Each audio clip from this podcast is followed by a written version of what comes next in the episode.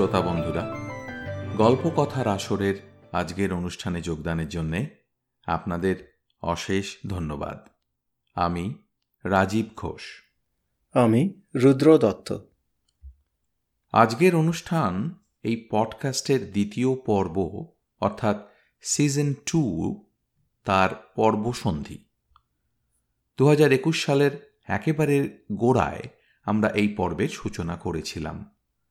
আজকের এই এপিসোড দিয়ে আমরা এই পর্বে দাঁড়ি টানব।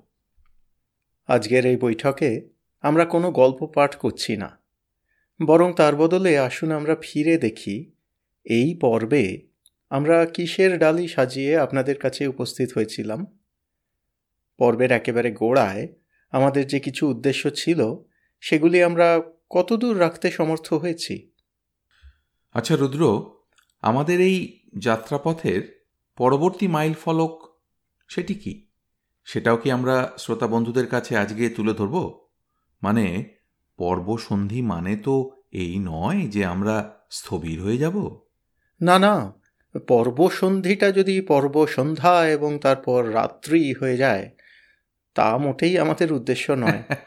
বরং আরও নতুন কিছু সম্ভার নিয়ে আমরা আমাদের শ্রোতাদের কাছে উপস্থিত হতে পারি যাতে সেটাই চাইব। আর শ্রোতা বন্ধুরা সঙ্গে থাকবেন, এই আশায় থাকব। আচ্ছা সেই আলোচনার আগে বরং সেরে নেওয়া যাক আমাদের দ্বিতীয় পর্বকে ফিরে দেখার আলোচনাটা।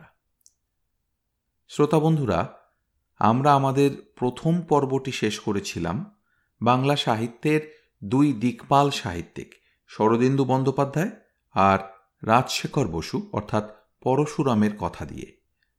আমাদের কথা ছিল যে আমরা এই দুই সাহিত্যিকের বেশ কিছু গল্প আমাদের পডকাস্টের মাধ্যমে আপনাদের কাছে পরিবেশন করব। আমরা সে উদ্দেশ্য নিষ্ঠাভরে যতদূর পেরেছি পালন করেছি। এই দুই সাহিত্যিকের নানা দৈর্ঘ্যের, নানা রসের বেশ কিছু গল্পকে আমাদের এই পডকাস্টে পাঠ করেছি।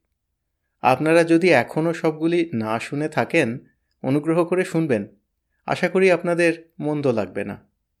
সেই সাথে আমরা এটাও ঠিক করেছিলাম যে আমাদের এই পডকাস্টের গল্পগুলি শুধু পুরুষ সাহিত্যিকের রচনা হলে চলবে না।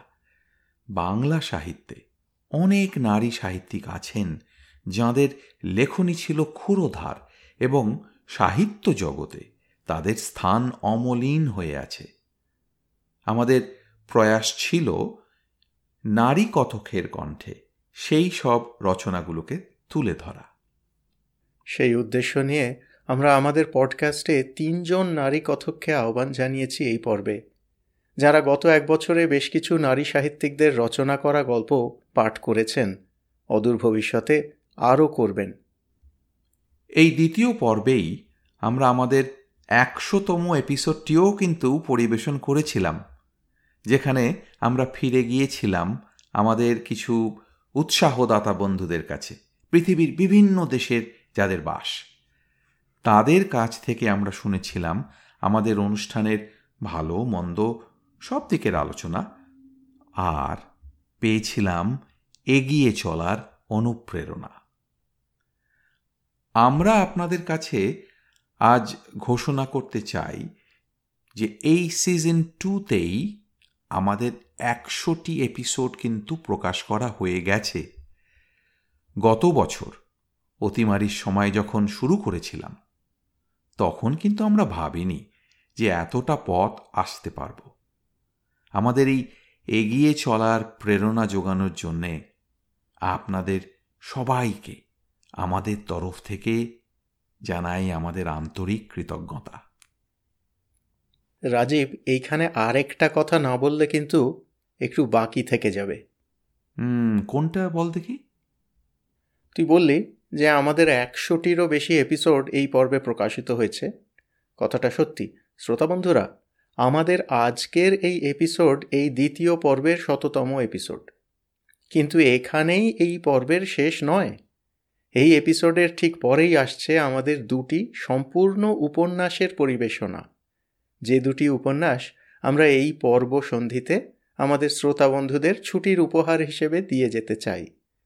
শরদিন্দু বন্দ্যোপাধ্যায়ের ঝিন্দের বন্দি এবং বিভূতিভূষণ বন্দ্যোপাধ্যায়ের চাঁদের পাহাড়। হ্যাঁ হ্যাঁ ঠিক ঠিক। ওই দুটি আমরা শব্দগ্রন্থ অর্থাৎ অডিও বুক হিসাবে আলাদা করে প্রকাশ করতে চেয়েছিলাম। কিন্তু আমরা অবশেষে স্থির করেছি যে ওগুলোকে দীর্ঘ এপিসোড গুচ্ছ হিসাবে প্রকাশ করাই সমীচীন হবে। আসলে বাংলা অডিও বুকের বাজার ক্ষেত্র এখনও যথেষ্ট বিস্তারিত নয়।